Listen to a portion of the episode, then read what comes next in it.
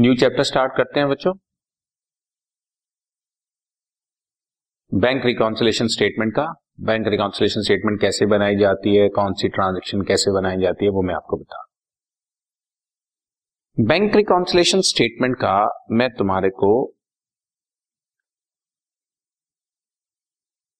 Format सिखा रहा हूँ।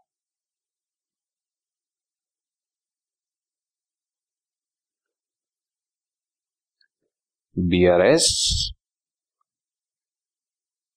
एज ऑन कोई भी एक पर्टिकुलर डेट पे, जैसे फॉर एग्जांपल आपसे हमने bank reconciliation statement thirty first मार्च 2015 को बनवाई। ठीक है? किसी एक पर्टिकुलर डेट पे हम बैंक रिकाउंसिलेशन स्टेटमेंट बना के देखेंगे। जैसा कि आपको बताया जा चुका है कि कैशबुक के बैलेंस और पासबुक के बैलेंस कभी टैली नहीं करते। क्योंकि कुछ ट्रांजेक्शन हैं जो पासबुक में हो चुकी हैं कैशबुक में नहीं हुई, कुछ ट्रांजेक्शन ऐसी हो रही है जो कैशबुक में हो गई है पासबुक में नहीं। उसकी वजह से बैलेंसेज अलग अलग चल रहे हैं। और अब हम उसको ब्रिजिंग कर रहे हैं, उसकी रिकंसिलेशन कर रहे हैं, उसको टैली कर रहे हैं, उसके लिए जो स्टेटमेंट बना रहे हैं, वही बैंक रिकॉन्सिलेशन स्टेटमेंट उसका फॉर्मेट में आपको दे रहा हूँ। तीन कॉलम्स बनाते हैं, ध्यान से। एज ऑन ज़रूर लिखना है आपने।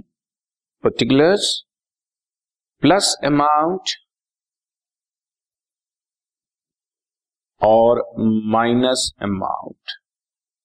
इस तरह से चलेंगे। या ऊपर पहले ऐड वाले, नीचे लेस वाले, या ऊपर लेस वाले, नीचे ऐड वाले। कैसे भी चल सकते हैं। लेकिन ज़्यादातर आपको ये प्लस वाला और ये माइनस वाला आपको ज़्यादा अच्छा लगेगा। हमें अगर question as per cash book का दिया होगा, यानी कि हमें फिगर कैश बुक में दी होगी तो आंसर हमारा एज पर पासबुक का आएगा। और अगर आंसर हमारा क्वेश्चन हमारा पासबुक का दिया होगा तो आंसर कैश बुक का आएगा। कोई एक चीज़ दी होगी, दूसरा आंसर होगा। किसी किसी क्वेश्चन में आप देखना, हम आपको स्टार्टिंग में दिखाएँगे कि दोनों बैलेंसेस दिए होंगे। आप कैसे भी चल सकते हो कैश बुक लेकर पासबुक का आंसर पासबुक को लेकर कैश बुक का आंसर भी निकाल सकते बीच में बहुत सारी हम आपको ट्रांजेक्शन देंगे, जिसको आपने एड और लेस करना है। एड लेस इस तरह से दिया होगा, और उससे ऑटोमेटिकली आपके पास आंसर आएगा। क्वेश्चन में हमें बैलेंस भी दिया हो सकता है और ओवरड्राफ्ट भी दिया हो सकता है। तो वो जो भी क्वेश्चन की रिक्वायरमेंट होगी, उसी हिसाब से हमारा क्वेश्चन चलेगा। आपको अगर क्वेश्चन में बैलेंस दिया हुआ है तो आप प्लस कॉलम में लेकर चलेंगे। और अगर ओवरड्राफ्ट दिया हुआ है तो आप माइनस कॉलम में लेकर चलो और नीचे जो आंसर बचेगा, अगर माइनस कॉलम में बैलेंसिंग फिगर बचती है तो वो बैलेंस है। और अगर प्लस कॉलम में बैलेंसिंग फिगर बचती है तो वो ओवरड्राफ्ट है। मैं रिपीट करता हूँ बैलेंस दिया हुआ है तो हम लोग प्लस कॉलम में लेकर चलेंगे ओवरड्राफ्ट दिया हुआ है तो हम लोग माइनस कॉलम में लेकर चलेंगे। और नीचे जो आंसर बचता है, जैसे प्लस कॉलम का टोटल ज़्यादा है, माइनस का टोटल कम है और माइनस में कुछ बैलेंस बच रहा है। तो उसको हम बैलेंस लिखेंगे। और अगर माइनस का टोटल ज़्यादा है और प्लस में कुछ बच रहा है तो उसको ओवरड्राफ्ट लिखेंगे। ठीक है? इसके अलावा आपको थोड़ी सी चीज़ की नॉलेज और होनी चाहिए कि आपको अगर कैश बुक का बैलेंस दिया हुआ है तो कैश बुक का debit is always balance favourable balance और अगर क्रेडिट दिया हुआ है तो इसका मतलब वो ओवरड्राफ्ट दिया हुआ है। ठीक है? पासबुक इससे रिवर्स होती है बच्चों। पासबुक में अगर डेबिट दिया हुआ है तो इसका मतलब वो ओवरड्राफ्ट है। और क्रेडिट दिया हुआ है तो उसका मतलब बैलेंस बैलेंस का मतलब हमारा पैसा बैंक में है। और हम जब चाहे निकाल सकते हैं।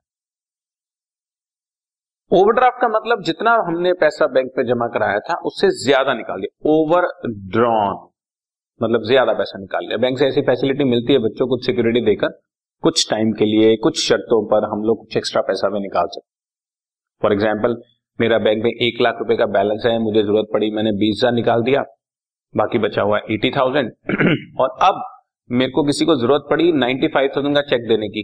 तो मैंने उस शख्स को नाइन्टी फाइव थाउज़ेंड का चेक काट कर दे दिया। बैंक में तो मेरा सिर्फ़ एटी थाउज़ेंड है। अगर मैंने बैंक वालों से ओवरड्राफ्ट की फैसिलिटी ले रखी है तो बैंक वाले वो एटी थाउज़ेंड में से भी पार्टी को नाइन्टी फाइव थाउज़ेंड का पेमेंट कर देंगे, पंद्रह हज़ार रुपए फिर मुझसे डिमांड करेंगे। वो मैं धीरे धीरे या आगे आने वाले टाइम में विद इंटरेस्ट जैसा भी केस होता है, वो मैं पेमेंट करूँगा। या मेरे पास अगली बार कुछ पच्चीस हज़ार की पेमेंट करी है तो मैंने वो डिपॉजिट करा दिया बैंक में और दस हज़ार रुपए मेरा फिर से बैलेंस हो गया। इस तरह से हमारा अगर बैलेंस नेगेटिव में चला जाता है तो उसको ओवरड्राफ्ट बोलते हैं। खैर कैश बुक का डेबिट मतलब बैलेंस है क्रेडिट मतलब ओवरड्राफ्ट है। हम आपको समझाने के लिए इसको हम लोग पॉजिटिव और इसको नेगेटिव लिखते हैं। और पासबुक में डेबिट मतलब ओवरड्राफ्ट है और क्रेडिट मतलब बैलेंस है। बैलेंस हम हमेशा पॉजिटिव कॉलम में लेकर चलेंगे ओवरड्राफ्ट हम हमेशा नेगेटिव कॉलम में लेकर चलेंगे स्टार्टिंग पॉइंट और बाकी जो नीचे आंसर आएगा, वो तो मैंने आपको बता ही दिया है स्टार्टिंग पॉइंट ये देखिए जहाँ पर बैलेंस है, और ये भी बैलेंस है, दोनों मैंने प्लस लिखा है, ये यहाँ पे लिखने हमने, और अगर ओवरड्राफ्ट है, वो नेगेटिव लिखा है मैंने तो उसको हम यहाँ पर लेकर चलेंगे। और नीचे आंसर अपने आप, जैसा भी आएगा, वही बताएँगे। ओके? इस पे बेस्ड क्वेश्चन करना शुरू कर done